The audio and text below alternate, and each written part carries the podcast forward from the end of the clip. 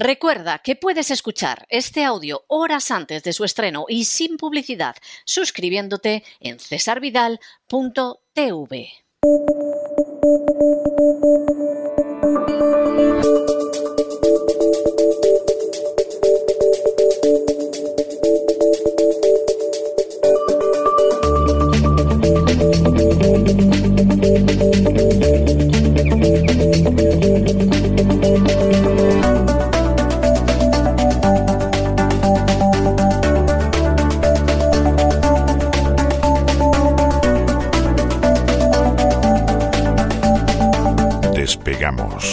Con Lorenzo Ramírez. Corremos raudos y veloces hacia nuestro avión, atravesamos el umbral, nos tiramos en plancha sobre los asientos, nos abrochamos los cinturones,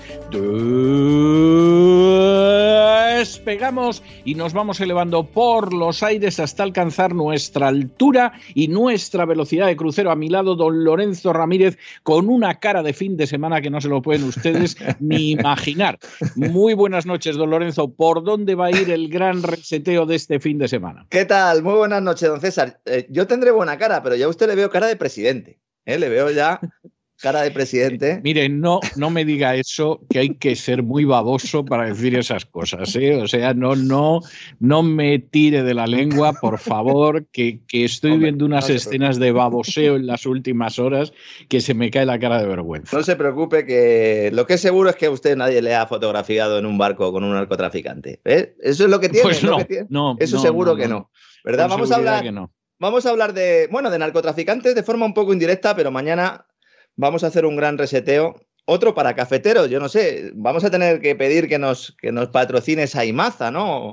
O alguna marca de café, ¿no? Porque algo es que así, algo así. Los programas van en es tremendo, ¿eh?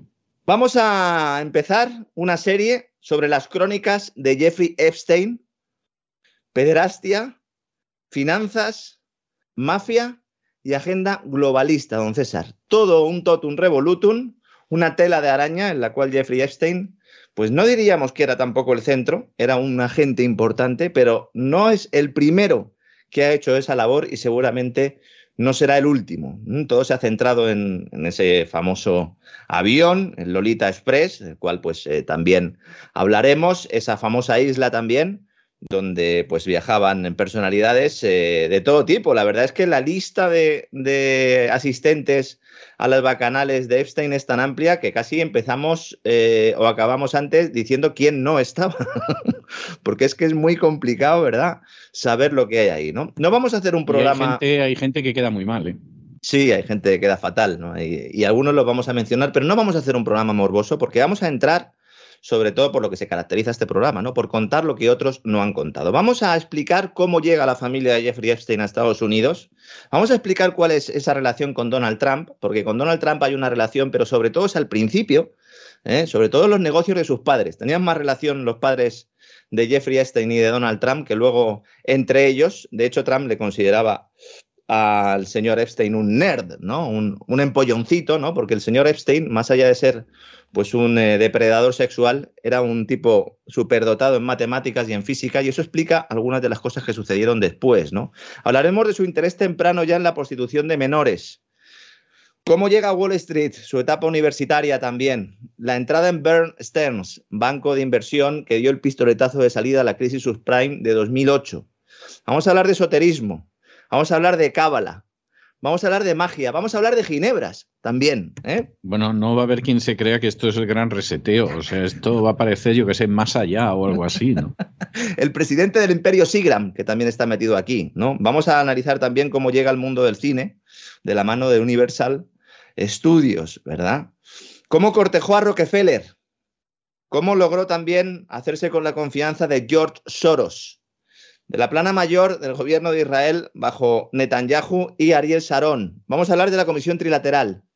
Vamos a hablar del Mega Group, un grupo, pues que es una especie de también de Bilderberg, es uno de los grupos de poder ¿no? que existen en el mundo y de los que se habla bastante poco. Y en definitiva vamos a hablar de filántropos, de servicios secretos, de políticos también y de chantajes sexuales, todo ello, como digo, relacionado con la agenda globalista, don César, un programa en el cual pues he empleado mucho tiempo, llevamos ya preparándolo tiempo.